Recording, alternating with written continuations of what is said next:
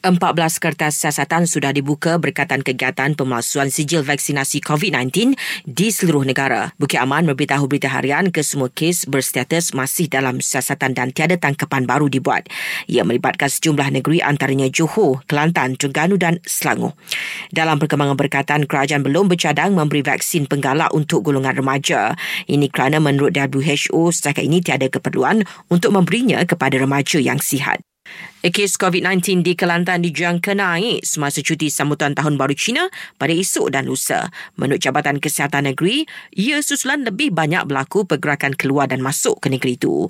Justru orang ramai dinasihatkan supaya terus patuh kepada SOP mencegah penularan COVID-19.